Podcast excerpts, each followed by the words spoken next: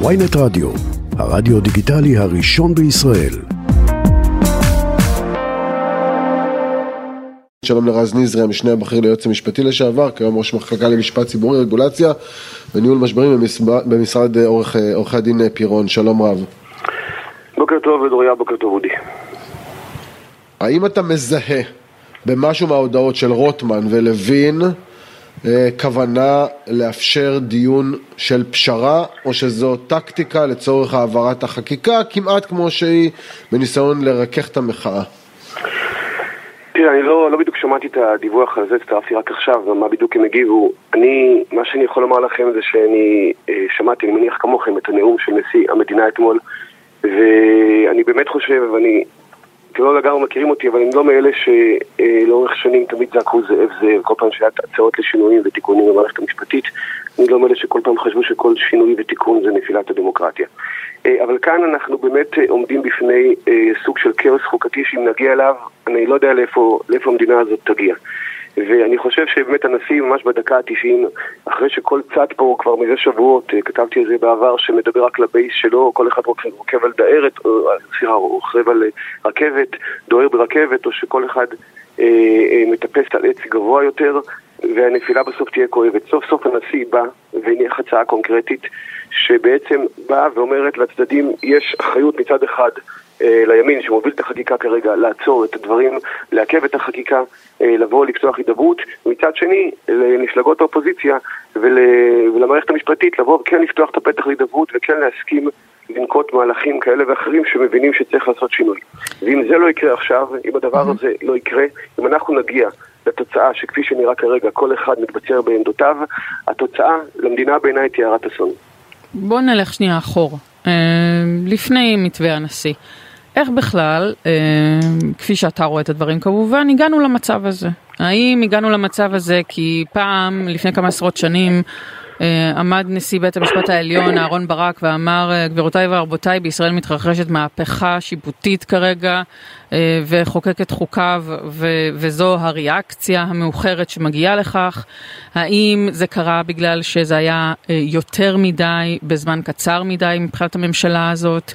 האם זה קרה כי לא הייתה הידברות? איך אתה, למה אתה חושב שהגענו למצב הזה בכלל? אני חושב שכל אמירה פשטנית שאומרת רק משהו אחד, היא, היא אולי שובה יותר את הלב, שווה שיחה שובה יותר את האוזן, אבל היא לא מדויקת ולא נכונה. אני חושב שאי אפשר להתעלם מכך שב-20-30 שנה האחרונות הייתה הטיה של האיזון בין המערכת המשפטית למערכת הפוליטית. אה, הדברים התחילו בשנות ה-90.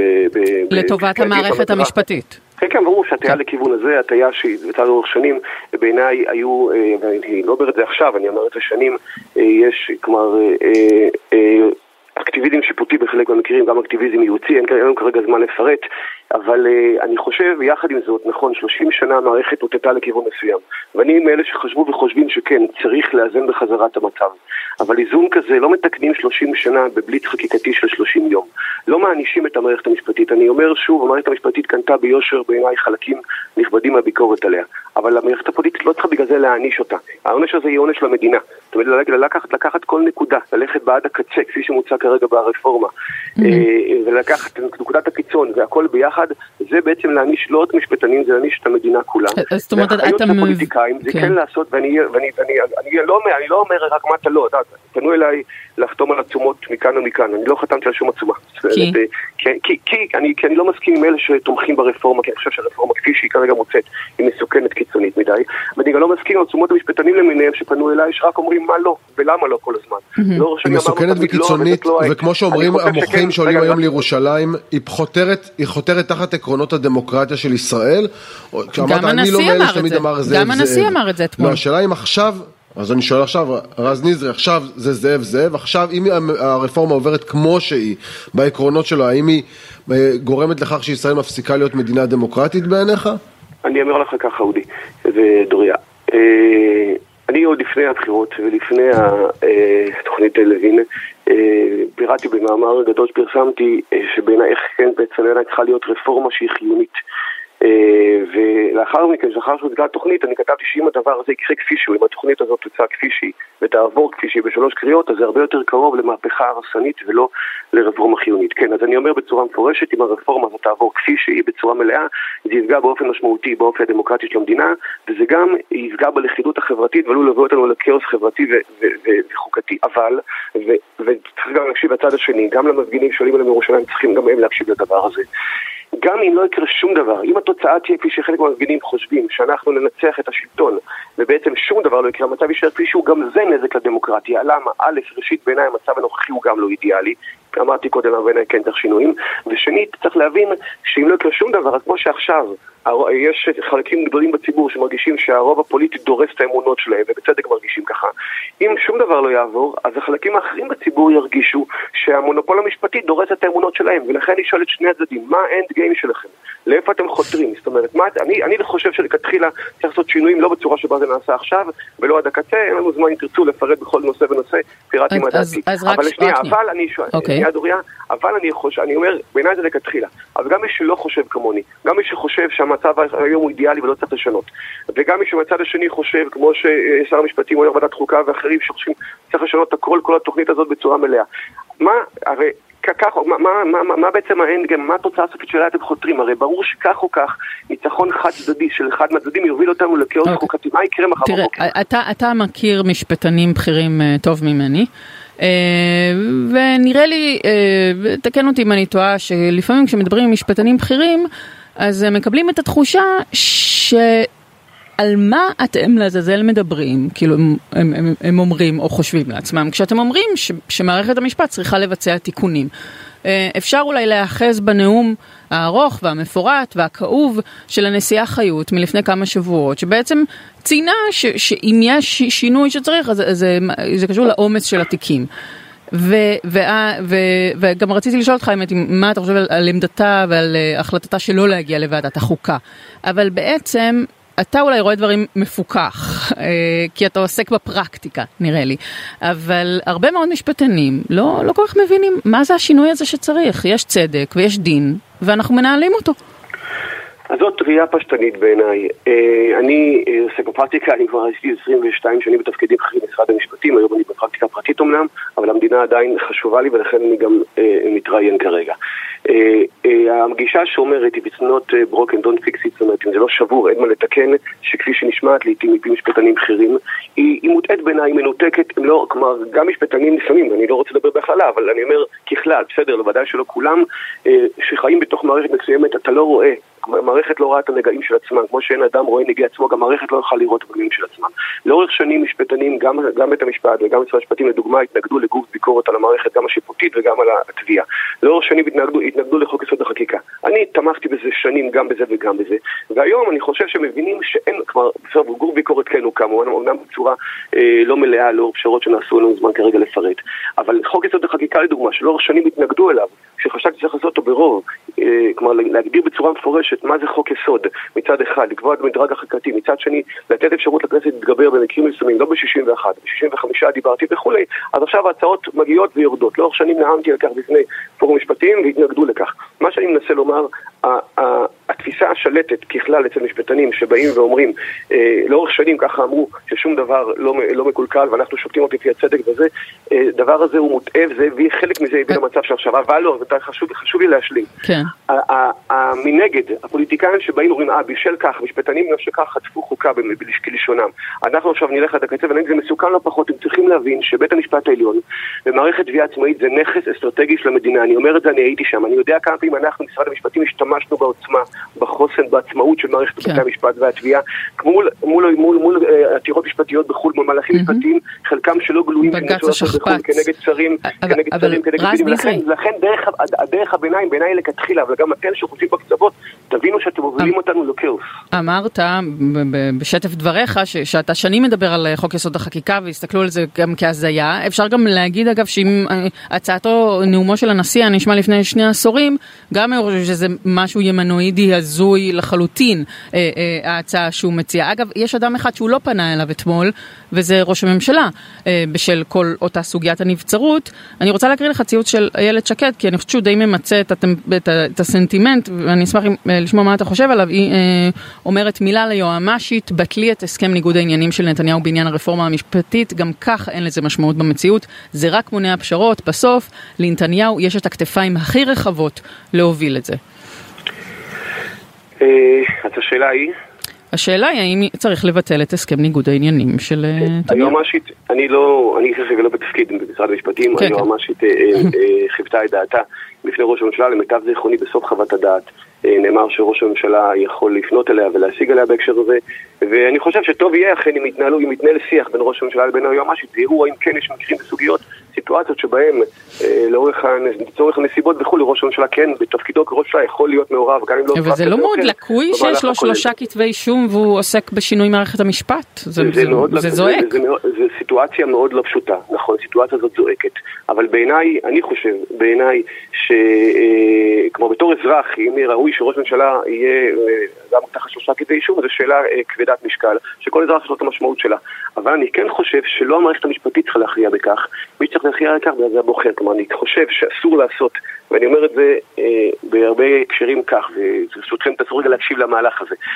אה, מצד אחד, לבוא ולעשות, כמו שלפעמים בימין ניסו לבוא ולעשות, להנדס את, ה, את המשפט דרך הפוליטיקה זה מסוכן ביותר. זאת אומרת, כשמנסים עכשיו בחוק צרפתי או מהלכים כאלה ואחרים לעצור את המשפט, זה הפיכה שלטונית כנגד, ה, כנגד העולם המשפט, וזה דבר שיפגע ביותר בדמוקרטיה וצריך לעצור ולהתנגד לניסיונות האלה. מצד שני, גם ניסיונות אחרים שהיו מהשמאל בעבר וגם היום, לבוא ולחשוב שיהנדסו את הפוליטיקה דרך המשפט, באמצעות כלים של נבצרות, או באמצעים כלים של לפסול ראש ממשלה, אה, למרות שהחוק לא אומר שצריך לפסול אותו, אם הוא עדיין לא הורשע.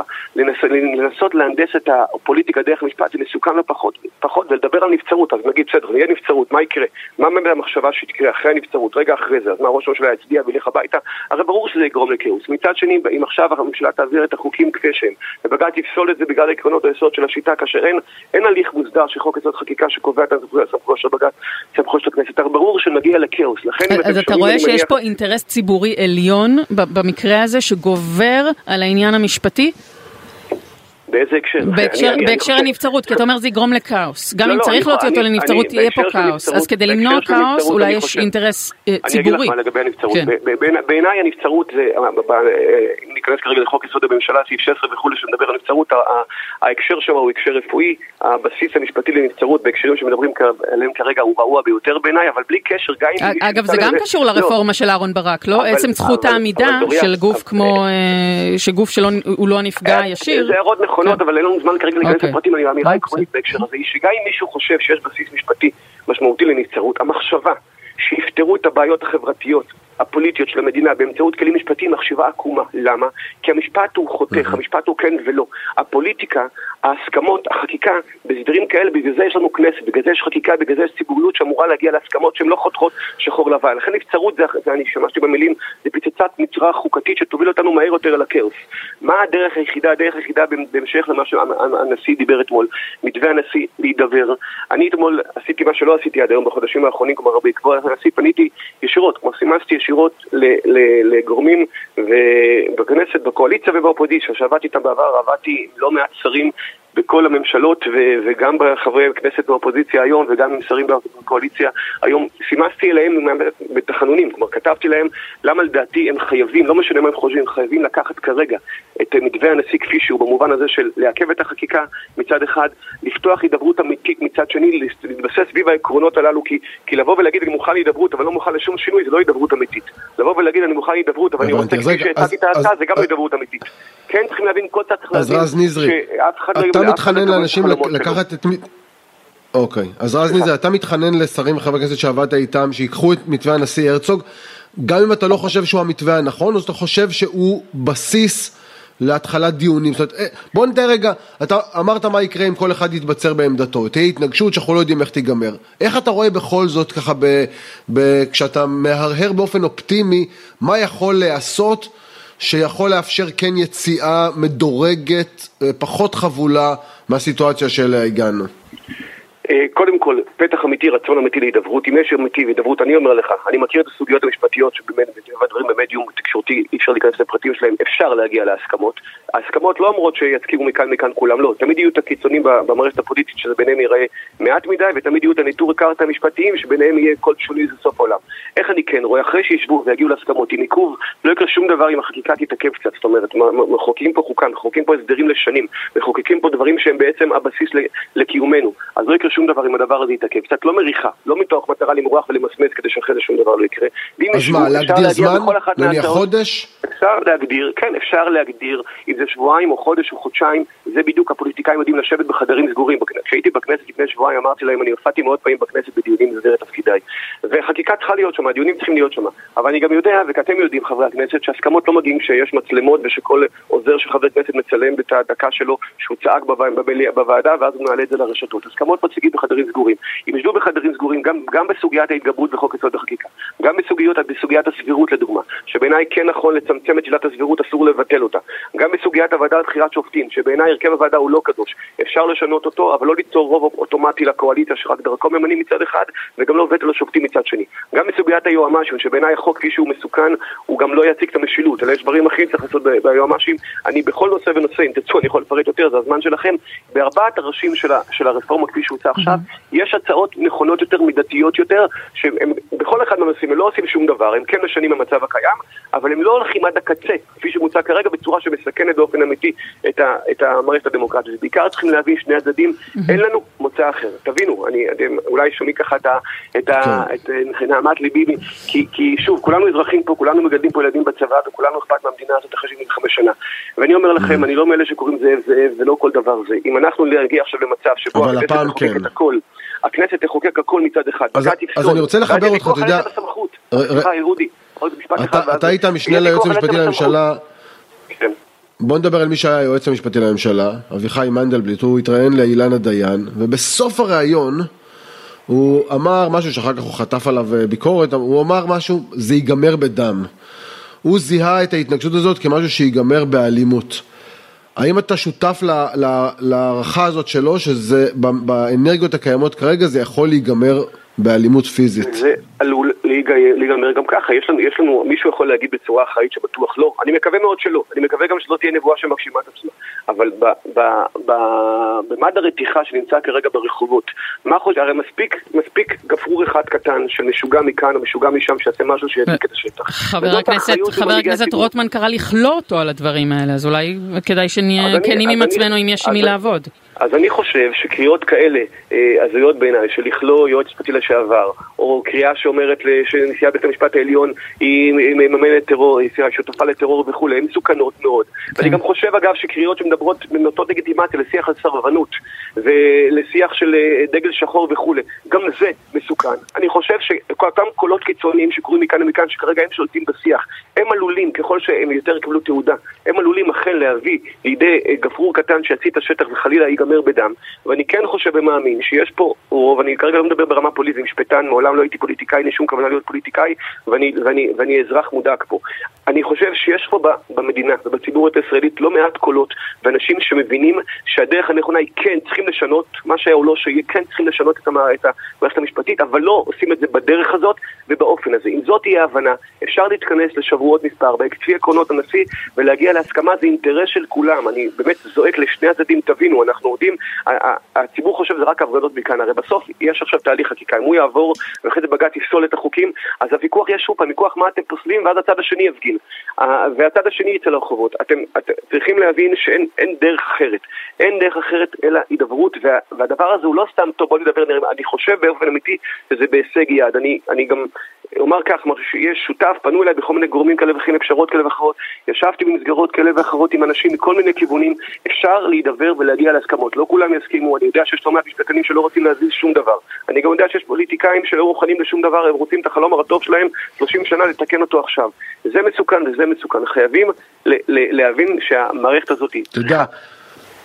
כן, סליחה. הזכרת, הזכרת, את, הזכרת את האמירות הקשות נגד uh, כליאת היועץ המשפטי לממשלה, כשדוריה הזכירה, והזכרת את האשמת הנשיאת בית המשפט העליון בידי טלי גוטליב, ואחת הביקורות על הנאום של הנשיא אתמול, שאמרת שהוא היה נאום שהרגשת שהוא אה, מוביל אולי לפתרון, הייתה שהוא כרך ביחד את שלושתם, כלומר את אה, רוטמן ואת לוין ואת הנשיאה חיות, כאשר המוחים אומרים, חבר'ה, מה, מה זה הדבר הזה? מה זה הסימטריה המזויפת הזאת, כאשר צד אחד הוא דורס וצד השני הוא נדרס? שואל אותך שאלה. אתה רוצה עכשיו שאנחנו נעסוק במד השוואה מי ככה ומי ככה? זאת אומרת, הרי אתה אומר ככה, בסדר. מצד שני יגידו לך, כמו שדוריאצי ציטטה קודם לכן, שהם התחילו, כמו שאומרים פוליטיקאים, והמשפטנים התחילו את ההפיכה לפני 30 שנה. ועכשיו חברת הזה גוטליב, מה שאמרה מזעזע בעיניי, ויש גם אמירות של בכירים לשעבר במערכת הזה, שמדברים על סירוב פקודה, שגם זה מזעזע בעיניי, לתת לגיטימציה לדברים הללו. אני לא כורך שום דבר ולא משווה שום דבר. אם נעסוק היום בהשוואות, מי אמר מה, בצורה יותר קיצונית, אנחנו נגיע, באמת למקומות הזויים מסוכנים. אני אומר לכם, גם אותי זעזעה מאוד האמירה הזאת לגבי נשיאת בית המשפט העליון, אמירה הזויה, שגם לא מבינה את המטריה וגם בשיח ציבורי לא אומרים אותה. אבל אתה יודע מה, אולי באמת חלקים במערכת, בפוליטיקה, בחלקים קיצוניים, בימין מתייחסים ככה למערכת המשפטית כגוף תומך טרור, לכן השיח הוא של איטום ושל הריסה. אז את הבית הזה, את בית המשפט העליון, את המערכת המשפטית, לא צריכים לא לאטום ולא להרוס, אבל כן צריכים לשפץ. ואם הפוליטיקאים מימין שיבינו שזה לא בית שהורסים או אותו מצד אחד, הפוליטיקאים משמאל יבינו שזה לא בית מושלם, ש... וכן הוא צריך שיפוץ ותיקון, אז אלו גם אלו יבינו שאנחנו מגיעים פה למתווה שאפשר להגיע אליו, אבל כל עוד כל צד יתבצר ויגיד מי יותר קיצוני, מי יגיד ככה, מי יגיד אחרת, לעשות את המד הזה, כן סימטריה, לא סימטריה, אנחנו לא נסיים ככה. אודי, אני אומר לך, כאילו באמת, אה, מנהמת ליבי אפשר להגיד, אני, לא, לא, אין לי עניין כרגע להיכנס לאיזה אמירה יותר מסוכנת, זה מסוכן וזה מסוכן. אז בוא נדבר, בוא נדבר על פעולות. מה שהכי מסוכן זה הדיבור לבייס, שנייה, מה שהכי כן. מסוכן זה דיבור, אני, אני רואה את זה. איפה ראית דיבור לבייס? מוזר, אני לא זיהיתי בשום מקום. אה, גם לא בטוויטר של שלמה קרעי, אני לא מזהה שום דבר ממה שאתה כן, אומר, אבל... מזל שאני מזהה את הציניות בקולך. רציתי לשאול, האם אתה חושב שהנשיאה חיות כן צריכה להגיע לדיון אה, ועדת החוקה? אני לא יועץ של הנשיאה חיות, אני חושב שבשיח מכבד בין רשויות צריך להיות, אני חושב שבית המשפט העליון צריך לכבד את הכנסת והכנסת צריכה לכבד את, ה, את, ה, את, את הנשיאה חיות, את בית המשפט העליון. אה, אה, מזמינים, בהחלט אני לא, לא יודע, מה, כן הוזמנה, לא יודע אה, מה, מה אמרה, אני באמת לא נמצא במקומות האלה כרגע, ואני כן אומר בצורה מפורשת, גם הפוליטיקאים, גם יו"ר ועדת חוקה צריך להבין שמה שהוא עושה כרגע בעיניי, עד הקצה, בכל דבר, בהליך כזה מהיר הוא מסוכן ביותר ויפגע בדמוקרטיה, וגם בית המשפט העליון, ובית המשפטית צריכים להבין שאם הם לא יפתחו שום פתח, אם יחשבו, ורק יגידו שבעצם הכל מונע מאינטרסים ופוליטיקאים ורוצים להרוס וכולי, זה ייגמר גם כן בהרס. אתם צריכים להגיד גם מה כן, לא רק מה לא. לאורך שנים משפטנים אמרו למ, מה לא ולמה לא. בגלל זה גם לא הסכמתי לחתום על עצומות, למרות שאני חושב שהרפורמה הזאת מסוכנת. אבל אמרתי, רבותיי, צריכים גם להגיד מה כן, לא רק מה לא. אי אפשר, לא, לא, לא, לא מגיעים לפתרונות שרק מסבירים למה, 30 שנה הסברנו למה לא, ותראו לאיפה הגענו. תראו לאיפה הגענו, למערכת פוליטית שיש בה ציבור okay. רוב שרוצה לעשות דבר כזה. אה, שאלה אחרונה, הנשיא נועץ איתך לפני גיבוש המסמך המפורט שלו? אה, הנשיא נפגש עם, אה, כפי שהוא הודיע, עם עשרות מאות אנשים מכל צידי הקשת. ואתה אחד מהם. נפגשתי עם כן. הנשיא בעבר, אבל אני לא מתווה כזה מתווה אחר, ודאי שגם אני נפגשתי עם הנשיא ואני יודע על קבוצות נוספות וקבוצות חדשים אחרים שדיברו בקשר עם הנשיא, ואנחנו בקשר עם הנשיא וקבוצות מכל הכיוונים, הנשיא עושה את תפקידו בצורה אופטימלית. הנשיא, כמו שהוא אמר אתמול, נכון שזה לכאורה לא בפרוטוקול כן. הרשמי של הנשיא, אבל יש לו אחריות למדינה הזאת. כן, גם, גם. אבא שלו היה הראשון שעשה משהו מחוץ לפרוטוקול, נכון, אותה חנינה של...